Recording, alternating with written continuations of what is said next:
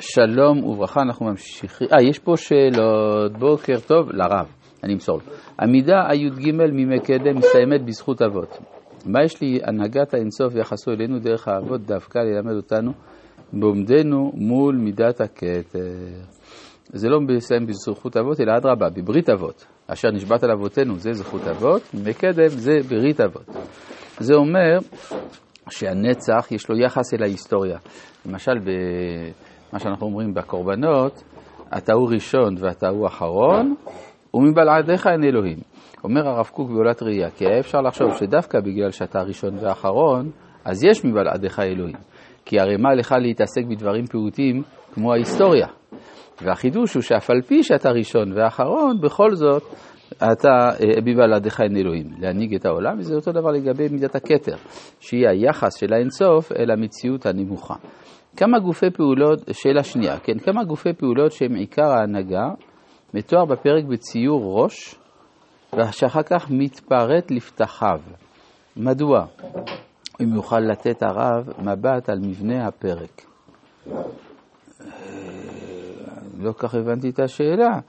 זאת אומרת, יש ראש, הכתר דומה לראש, והראש הזה יש לו פנייה. איך, איך, איך הראש שלנו פונה אל העולם? דרך העיניים, האוזניים, האף והפה. אז זה הפתחים של הראש. ג' אם בענווה משפיל האדם ראשו כעני, כיצד יוכל להידמות בזה לבוראו המשפיע? הרי העשיר הוא הנותן, ולמה לא יגביה האדם ראש בהנהגתו? תודה רבה.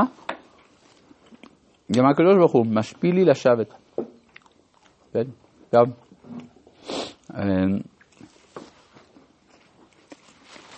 טוב, אנחנו ממשיכים בפרק ב' השנייה. ההנהגה השנייה הנובעת מן הכתר.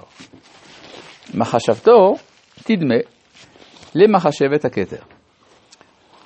כמו שאותה החוכמה לא תפסוק תמיד לחשוב מחשבות טובות והרע לא ייכנס בה, מפני שהיא רחמים גמורים, ואין שם דין ולא שום קושי כלל, ככה האדם תמיד תהיה מחשבתו פנויה מכל דבר מכוער. כן, זה אחד הצדדים של מחשבת הכתר. צריך לציין שרחמים בכתר זה לא רחמים כמו שאנחנו רגילים, שזה ריכוך של מידת הדין. כן? בין חסד לדין יש רחמים. זה נקרא רחמים פשוטים, כן? או זעיר אנפין. אבל יש רחמים גדולים. איזה רחמים גדולים? אריך אנפין. הכוונה זה מחשבה שלא קדמה לדין בכלל, והיא הרחמים האבסולוטיים.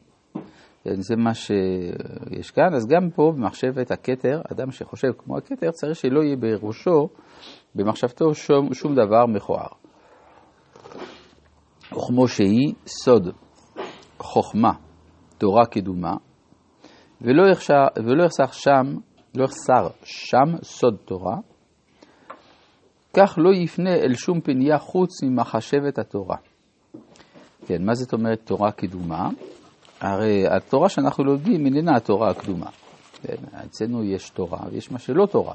כן, יש מה שמחוץ לתורה זה חוכמה. כן? יש או תורה או חוכמה, או עוד דברים אחרים, חוץ מחוכמה ותורה. יש כישרונות, יש הרבה דברים במציאות. אבל בתורה של מעלה הכל כלול.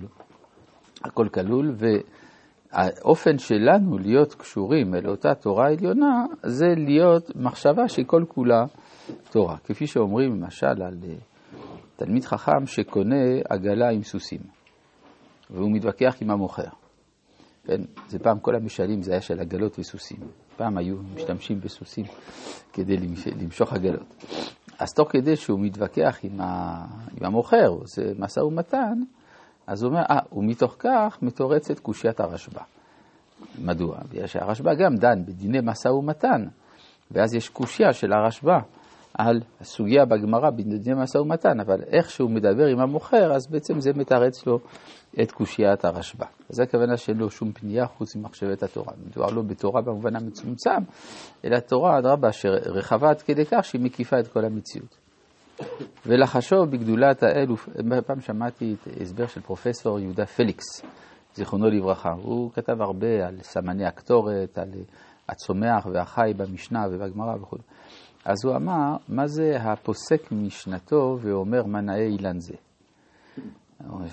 מה רע בלהגיד מנה ינד? זה אומר שזה אילן שמנותק ממשנתו. כן, כלומר, זה, יש, לו, יש לו אילן ויש לו משנתו. חבל שמשנתו לא הגיעה עד האילן. כן, זה, זה גם כן משהו כזה. ולחשוב בגדולת האל ופעולותיו הטובות ולהיטיב וכיוצא. כללו של דבר, לא ייכנס זר ובטל במחשבתו. וזו הייתה מעלת רבי שמעון וחבריו. כן, שמה קורה שם עם רבי שמעון וחבריו? שהם פטורים מן התפילה. כי הם כל הזמן מתפללים בעצם. הלימוד שלהם הוא בעצמו תפילה, ולכן אין אצל אה, רשב"י אה, חציצה בתוך הנפש שלו בין תחום לתחום, יש לו תחום אחד.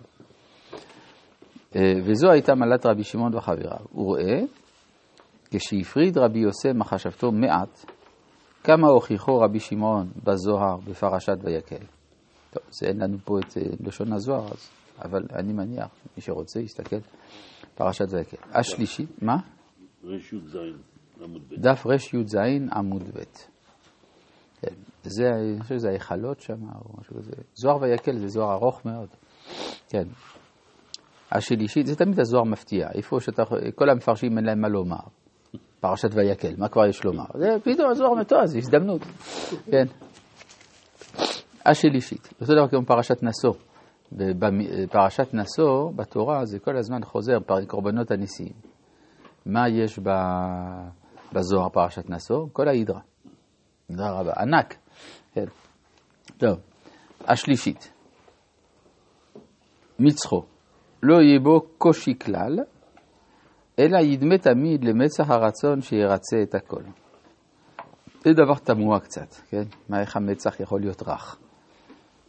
אבל uh, יש uh, אצל אנשים בעלי הכרה של הכתר, אז ההסתכלות במצח שלהם זה, זה יוצר איזה מין רגיעה. זאת עובדה, מה אפשר לעשות? זה כמו שכתוב בפרשת אה, יתרו בזוהר, שיש כל מיני, יש דרכים להבין את נפש האדם דרך ההסתכלות בתווי הפנים. כן, וזה דבר מפתיע באמת שרואים שיש אה, אה, פיזיונומיה מיוחדת, כלומר אה, אופי מיוחד לפנים של אנשים לפי התוכן הפנימי שלהם. מבחינה מדעית עוד לא הסכימו לזה במדע. אבל באופן, הייתי אומר, אה, אה, אינטואיטיבי, ניסיוני, רואים שזה אכן ככה. כן,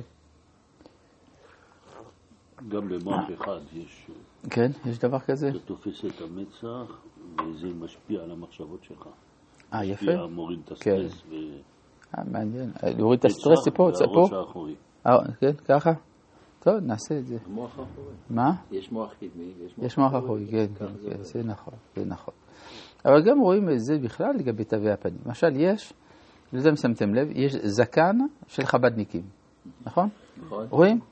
מה, מה, אבל אפשר, לי- כל אדם יכול להיות חבדניק, אז למה דווקא לא יש זקן כזה? כנראה שהמשנה החבדית משפיעה אופן מסוים של הופעת הזקן. ביחד עם הכובע זה בכלל נראה מושלם. לא, לא, בסדר, הכובע הזה אתה יכול להגיד, אה, קונים, אבל אני אומר, הזקן זה גדל לבד.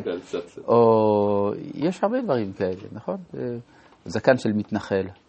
יש אה, אופנים שונים. טוב, אה, אז מצחו לא יהיה בו קושי כלל, אלא ידמה תמיד למצח הרצון, שירצה את הכל.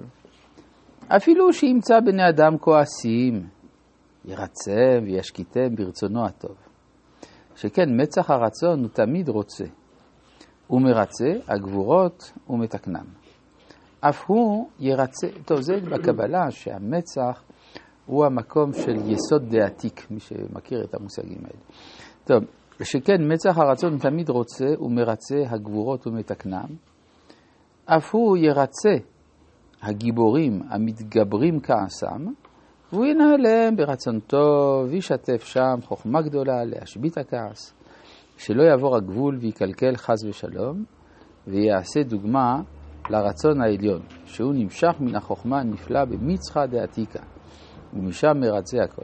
וזה יימשך מהיותו תמיד נוח לבריות, שאם מידותיו קשות מצד אחד עם בני אדם, לא יתרצו ממנו.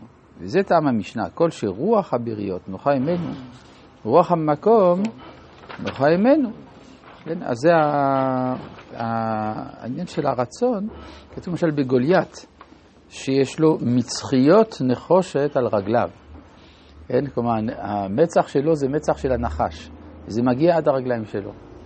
כן, ואילו אצלנו יש אה, תיקון לדבר הזה. רבי חנניה בן הקשיא אומר, מצא הקדוש ברוך הוא לזכות את ישראל, לפתח ולהם תורה ומצוות, שנאמר, אבני חפץ מעשית כל תורה ויד